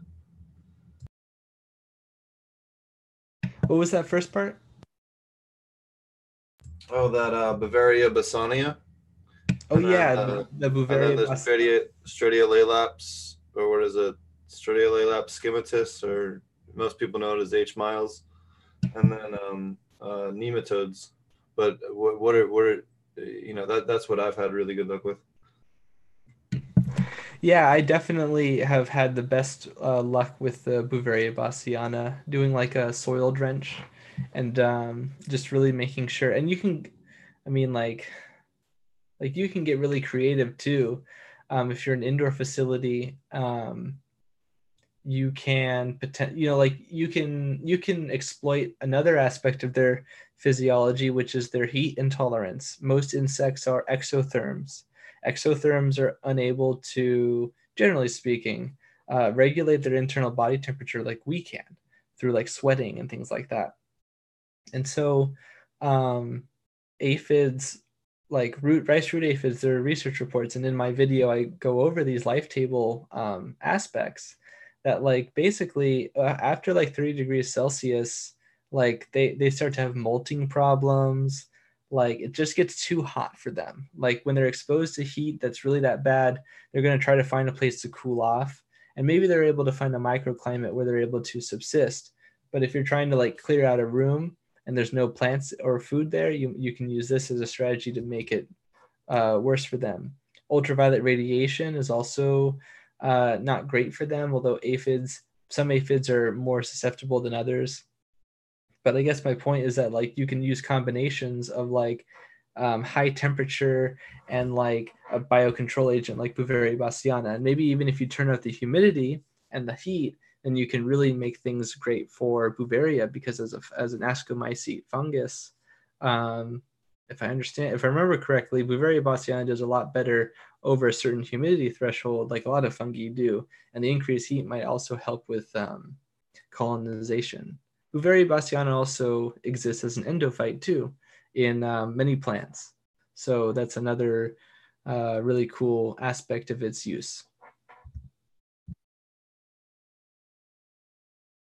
Yeah, I didn't know that was an endophyte as well. That's really cool.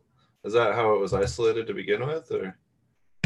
I don't believe so. I think it was it was first no. I think it was first isolated as the causal agent of white muscardine disease and um, I think that it was on. If I remember my bug lore, I think that it was on um, silkworms, or that might have been a different um, pathogen. But uh, the the the one that's in products where the isolate is GHA, that stands for grasshopper active, and it was um, isolated. I think first isolated from a culture that was on Diabrotica spotted cucumber beetle. And then they they reared it on grasshoppers a bunch of times in order to like adapt it to grasshoppers because that was the original the uh, the people who were making this particular isolate that's what they wanted to utilize it for.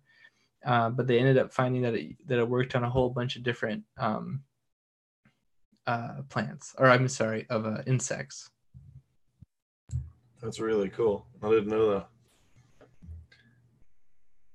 Well, is there any uh, any other ones you think uh, that maybe keep you up at night, or you're terrified of, or ones that you're kind of waiting to see uh, really take off on the industry, or ones that people should be aware of? I did uh, I did already mention the spotted lanternfly, but I guess it bears repeating. Um, and I do have a video coming out on it. I uh, I know of research reports that show uh, Lycorma delicatula, the spotted lanternfly, feeding on hemp in China in the 80s and in the 40s. And there's no reason why that would necessarily be true now. Um, and as it becomes an invasive in the United States of America, it's already cost like double digit millions of dollars of damage and is expected to do a lot more, and especially more in places where viticulture, so growing grapes and um, I think avocados are another problem, but cannabis is the big problem too. And in these hemp fields, like it's just I think it's going to be a big problem for a lot of people, and I, we haven't seen it yet. So it's I I think the responsible thing to say is that it's still speculation, but I think it's reasonable speculation based on research, if that makes sense. Absolutely, absolutely there's also not a whole lot of biocontrol agents. So like there's definitely like chemicals that you could use, but nothing you'd want to use on cannabis. But we do use it in other crops. So that's kind of the other thing is that specifically for cannabis, you know, some of those compounds are just not going to be like you just cannot use them. And so we will have that problem for people trying to grow um, you know, organically as they should. That's really, really, really crazy. So, uh, what are what are some of the upcoming uh, videos and content you got coming up? You, you talked about a couple of the topics, but what are some of the other stuff you're working on? Um, I have a. I recently finished a, a manuscript for a journal that's coming out in um, in a, in a, in a plant science journal, a phytopathology journal um, that's on the cannabis pests of the United States of America. Uh, microbial and arthropodal pests was the name was in the title. That's what it was. And in it, I kind of talk about I talk about some incidental pests, um, or at least I did in my first couple of drafts. I think that I took some of them out now that I think about it. But there are some like there are some pests that are like kind of regional to the United States. Um, and like different parts of the United States that I've seen. Like one of them is the buffalo tree hopper, and um, there's stick. There's two Stictocephala species. One of them is the Stictocephala bisonia, which is the the um, the bison, uh, the buffalo tree hopper, um, and then the other one is Stictocephala uh, finahi, was it?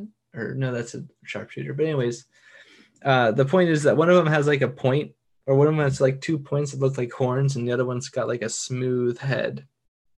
And in the videos, you can see, and I've been seeing them a lot in the West Coast, in California. Um, I also saw like a similar kind of species that was like brown a lot, but and there's no color morph not that I know of for the for the um for the for the two species. So that was probably a different species that's either unrecorded or it's part of some journal that I've never seen before. And uh, the big problem with it is that it's a lot smaller than the spotted lanternfly. It's like, like I don't know, like six, six millimeters, six centimeters, no, like two centimeters long or something, as an adult. And they feed on the plant, but they don't cause a whole lot of damage. They do, they do when they go to um, lay their eggs. So they have this like this uh, egg laying like organ, this ovipositor, and they it's like a blade. It's actually like sharp enough that they can like cut into the plant tissue and they can lay their eggs. And when they do that, they cause this like gnarly scar and that can cause branches to break. And this usually happens in like the autumn and winter or late summer, even, uh, which is now. Um, and I know people who are currently suffering from these pests that are kind of like an incidental pest, not really a problem in other agricultural crops for the most part, but except for grapes maybe. Um, but yeah, they're a problem here in in cannabis uh, cultivation. Um, yeah. Awesome.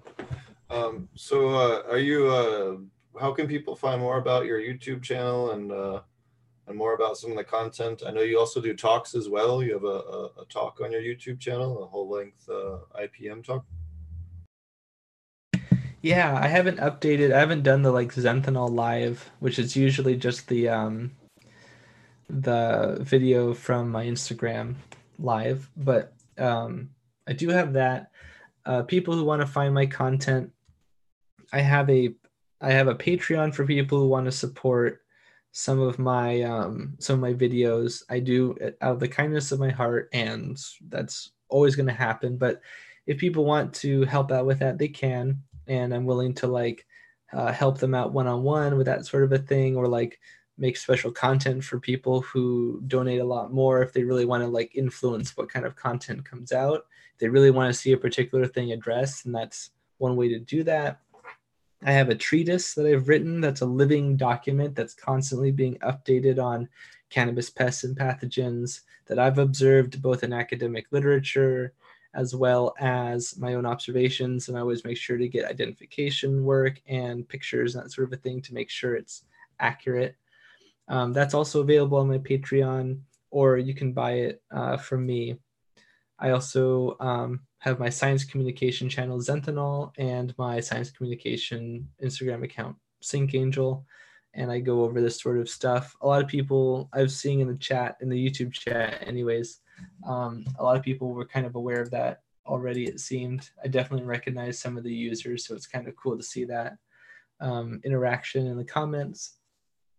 And uh, yeah, I mean, like I mostly put most of my content on those two social media accounts, YouTube and Instagram. And uh, if you have any problems, I am, you know, I try to be available. It's hard to be everywhere at once, but um, I think it's really important to support people who are cultivating. So, yeah, if you have a small problem that I might be able to answer in a in a couple of words or something, then you know, try your luck. If not, I'll let you know, and maybe we should talk more in a professional way. But awesome. Cool. Well, that's uh, thanks so much for coming on. We'd love to have you on again for another time. Maybe talk about fungal fungal infections next time. I know I've seen a lot of septoria this year across the country. So yeah, that would be awesome. I really enjoyed talking with you guys. I, I liked the uh, I liked the the breadth of questions. They were very they really made you think. Yeah, no, we I got like the, uh, deep and, and heady there for a minute. I like the idea that you um you brought up the fact that you'll help people out, but then you have a professional side, and that's where we're all going at this point. We we've been helping out for a long time, and we got our crafts down, and and now it's time to we'll help you out with a few questions, but if it gets into something in depth, you know, there's a professional side to it. And, I always I I appreciate that too. I always like to say that if your if your business plan is not better than a Google search, you have a bad business plan. That's a good one. Yeah. Yeah, it also kind of depends on what what the intention is, you know. Like there's, you know, plenty of like, you know, people that just want help, you know, like maybe growing their own first crop or something. Exactly. Like is way different than somebody who's like, hey, you should like come write, you know, these SOPs, or can I just can I just borrow your SOPs uh, to start my, you know, tier two rec grow that I've never grown anything before, but I'd really just like to use all your stuff. Well, you get these folks that have yeah. never grown anything and they come in and they want to say, I'm going to start a grow with 10,000 plants. I'm getting in the industry. What do I do? what, what do I need? You know, that kind of well, thing. I'm going to spend $2.5 million and not know I need to switch the plants to 1212. Seen that? Yeah, right. yeah, exactly. That's that's it's just crazy. It's a, like I, I love the best thing is uh, best thing I heard in the last few months, uh, even though it's, it's getting redundant now, but when they said Oklahoma was like the Wild West. That's pretty funny. Yeah. And it is. I mean, you know, but they, yeah. yeah. So, alrighty. Well, uh, I don't want to tie up your whole evening. Thanks so much for joining us, and we'd love to have you on again another time. Thanks for having me. I really appreciate it. And uh, yeah, anyone has any questions, just feel free to reach out. I, I appreciate that you guys are similar. That's really cool. Awesome. Yeah, feel free to hang out, dude, man. You know. Yeah. yeah. Off you don't want to. Hang out and shoot the shit. Yeah. Pretty much every panelist besides me and Steve started out as guests, and that that's that's how it went. And they haven't been able to get rid of me, so here I am. Keep trying. Keep trying. I'm just kidding um, uh, Mar- Marty, what's up with you and your grow? Uh, how you been? There's Marty right on cue. Hit, man. yeah, well. Uh, so what's up with me? Let's see. Um, like everything should be here. Let's yeah, tomorrow's Friday, right? Yeah. So everything will be here tomorrow when I get off work to start uh, like completely um, doing the exterior of the flower room in the garage. So that'll be uh, 20 by 20, basically. So that'll be pretty cool. So I got everything from like, well, we still have to cut holes in the wall for all the ventilation and stuff, but um, all the electricals in, all the lights are in. So now we're just gonna um, basically uh, seal everything up. Um, put up all the fans, all the electricals put in for the fans and lights and everything. So that's all done. So once that goes in, then we can build the aquaponics system and start it cycling. Um, I'm trying to get Caven to sell me some media, so hopefully he he'll email me. I don't know if he's watching, but if you guys watched uh, a few weeks ago, when, or was that last week? I don't know. Last week. We had Caven on from what is it? Symbiotic. Symbiotic, yeah, symbiotic aquaponics. Yeah. yeah. So he was a cool guest. Had a had a lot of fun um, on that show as well. If you want to check that out, he talked about some different media he had that was that he makes himself there in Oklahoma, right? Yeah. Thank, thanks again. I think I think Matt's got to run. Um, oh, yeah. Or at least in chat. Um, thanks to be again. Honest, I can. Us, to be honest, I can keep going. I like. Okay. I mean, like I don't know what the standard operating procedure is. So you can hang out oh, and and we're going to talk, and you can inject and ask questions of us. You know. Yeah, for sure. So I just didn't didn't uh, I just misinterpreted your chat. That's all. Um, no, uh, all good. So yeah. Um, so yeah, uh, so that'll come together. Then I can put together the aquaponic system like we talked about. Are some plans in it. That's gonna be exciting. I'm trying to get some media from Caven. That's who I was just trying to poke at live. Um, but uh, yeah. Uh, so hopefully he talked about this different media because obviously there's um, Hydroton, which he uh, is round and is expensive, And so he talked about how they set up this uh, way to make their own because they have tons of clay there locally, so they make it right in Oklahoma. And um, so I'm trying to ship him or trying to get him to ship me a shit ton of this media. And so he's just working on getting the shipping for me. So he's probably working very hard, and I'm just poking him for no reason other than my own entertainment. Well, it's kind of um, cool. It's kind of cool because yeah, it's just about having red clay and putting it in the kiln. So yeah, he says he doesn't normally. He only sells it with his system. So maybe we can leverage him into, you know, making it a, a available to sell. I think if it's that much better and it's sourced in the United States and, uh, you know, can be even competitive in cost uh, then you know, shit, why not? I think uh, one of the coolest things was he said that his, uh, so because it basically comes out to being expanded clay again, but he's claim he made a claim that his his contained minerals even after being fired. You know, you know, which you know I don't know because Hydroton, yeah, we you know, is inert. That, Hydroton's that, inert. So right, but that could be a problem though because you don't have any control over leach rate and. Well, yes, Yes. I don't know. Uh, to me, that it means I don't have control over nutrients. I think you might want to just look at it and see, uh, be like a thing to do a test thing. Uh, like maybe Marty for you to, you know, I, hey, I love the idea with it because I've got a bunch of clay and you, you saw our interaction. I'm going, well, you know, I've been thinking about making bricks out of mine, but I would think if you fired it in a kiln, it would kill everything. But I don't know. I mean, yeah, I mean, he's claiming that he's getting minerals even out oh. on the after side. So I, I understand what Steve's saying too. Is that you know you don't you don't control the leach rate, and I I kind of know already what I'm going to get with Hydroton. But there was a time when I didn't know what I was going to get from Hydroton, you know, and it and it it's not completely ideal, you know. So he talked about how because his is elongated, it has more surface area, so it's more shaped like a bean instead of completely round. So I do think that there are there are just cool aspects of it, and and like I said, there was a time where I just you know said fuck it, I'm going to buy a shitload of hydroton and lava rock, and that's going to be my media, and uh, I didn't I didn't know anything about any of that then, other than just shit that I'd read online. So you know, for me, uh, it's not you know it, it's a leap but um, you know it's a leap that i'm willing to take if if it all works out i mean obviously if it's a big pain in the butt for him to ship it here it's going to be stupid expensive for whatever reason then i'll probably just do lava rock and hydroton but uh, so that's really the last thing uh, that i have to purchase is media for the the flower room and then um, we'll we'll have all that set up and online so that's that's going to be awesome and we and, have a we have a class coming up at your place, right?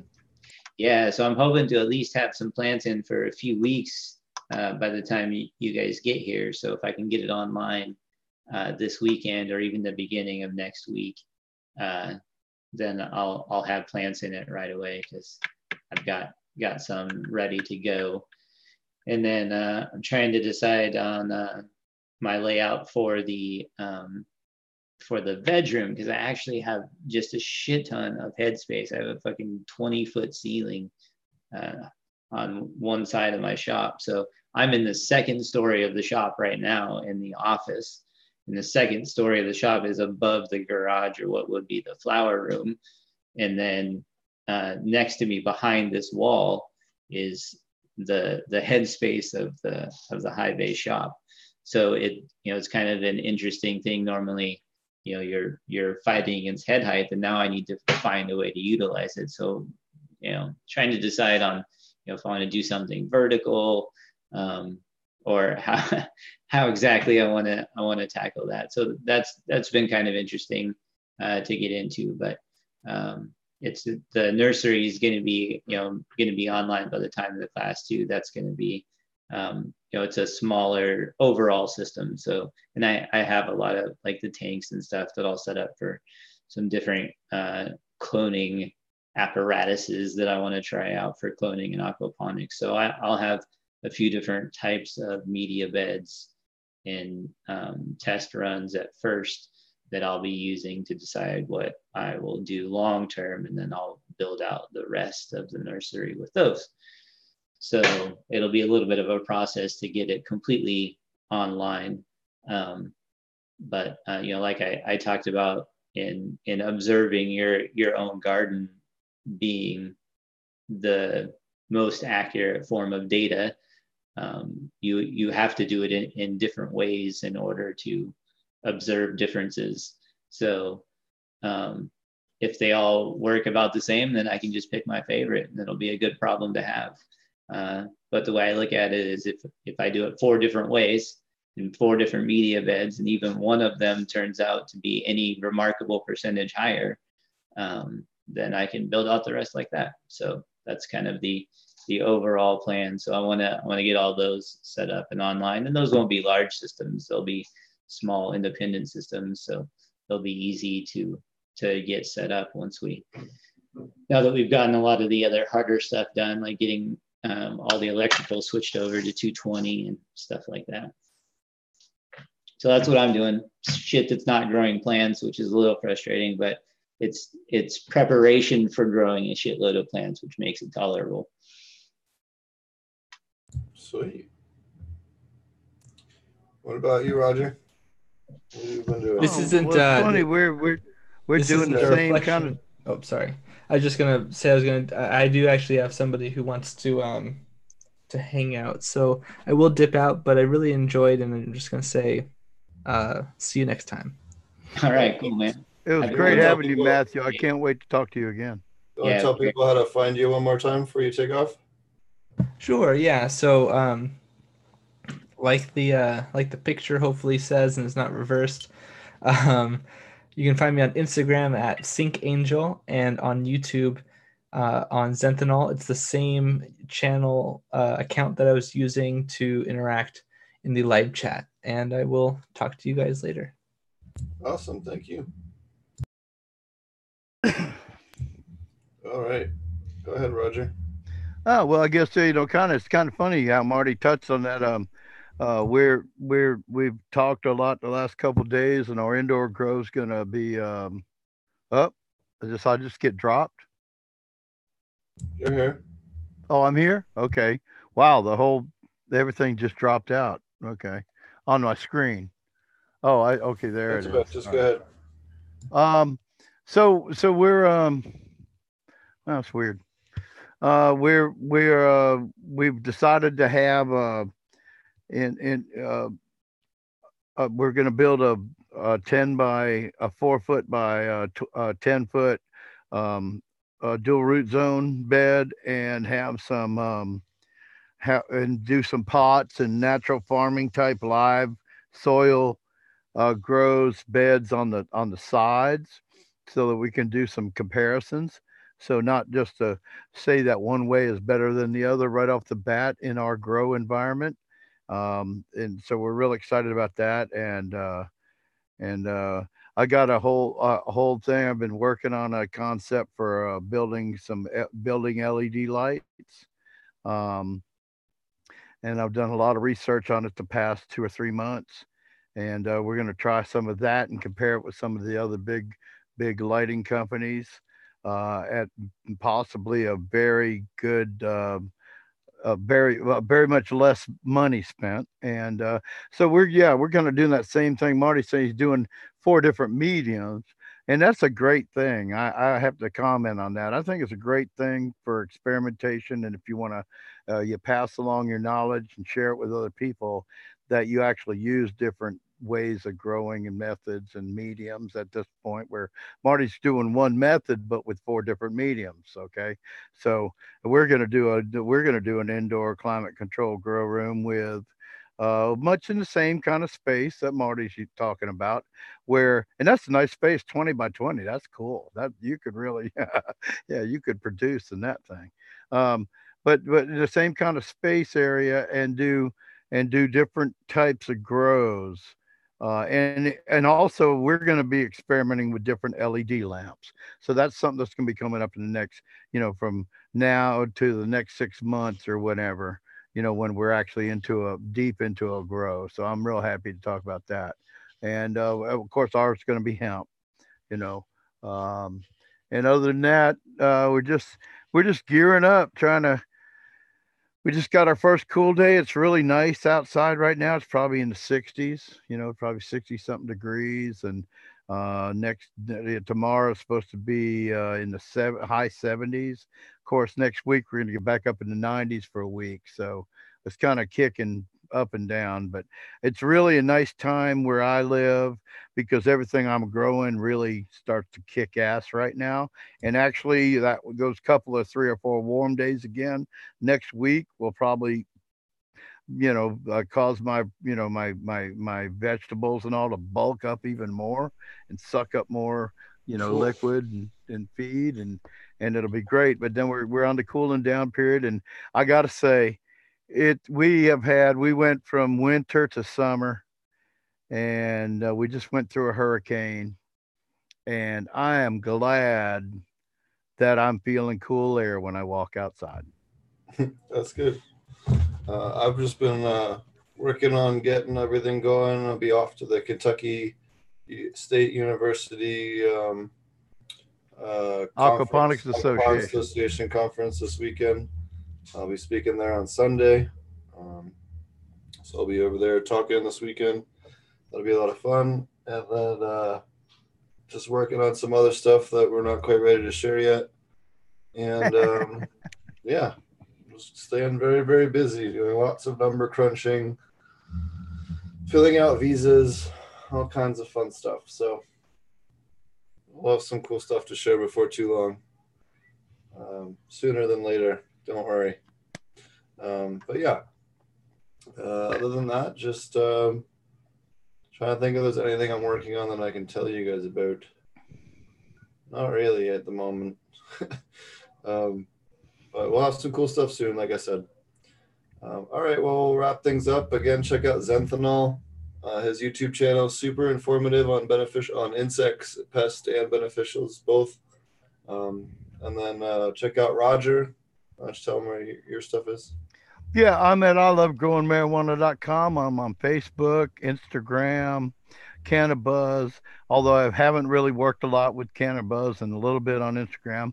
Facebook's the best way to get a hold of me where I could, you know, share with you. And I also want to shout out for Marty for AP Meds that, you know, uh, on on uh, in uh, well, he's um, on YouTube, he's on Facebook, and he's also Patreon. On, um, uh, yep. Patreon. Patreon. Yep. Yeah. yeah. And then check out uh, JR Token over at Cannabuzz if you're looking for an alternative for Instagram. Um, it's definitely a great option. Um, you know, you don't get banned over there.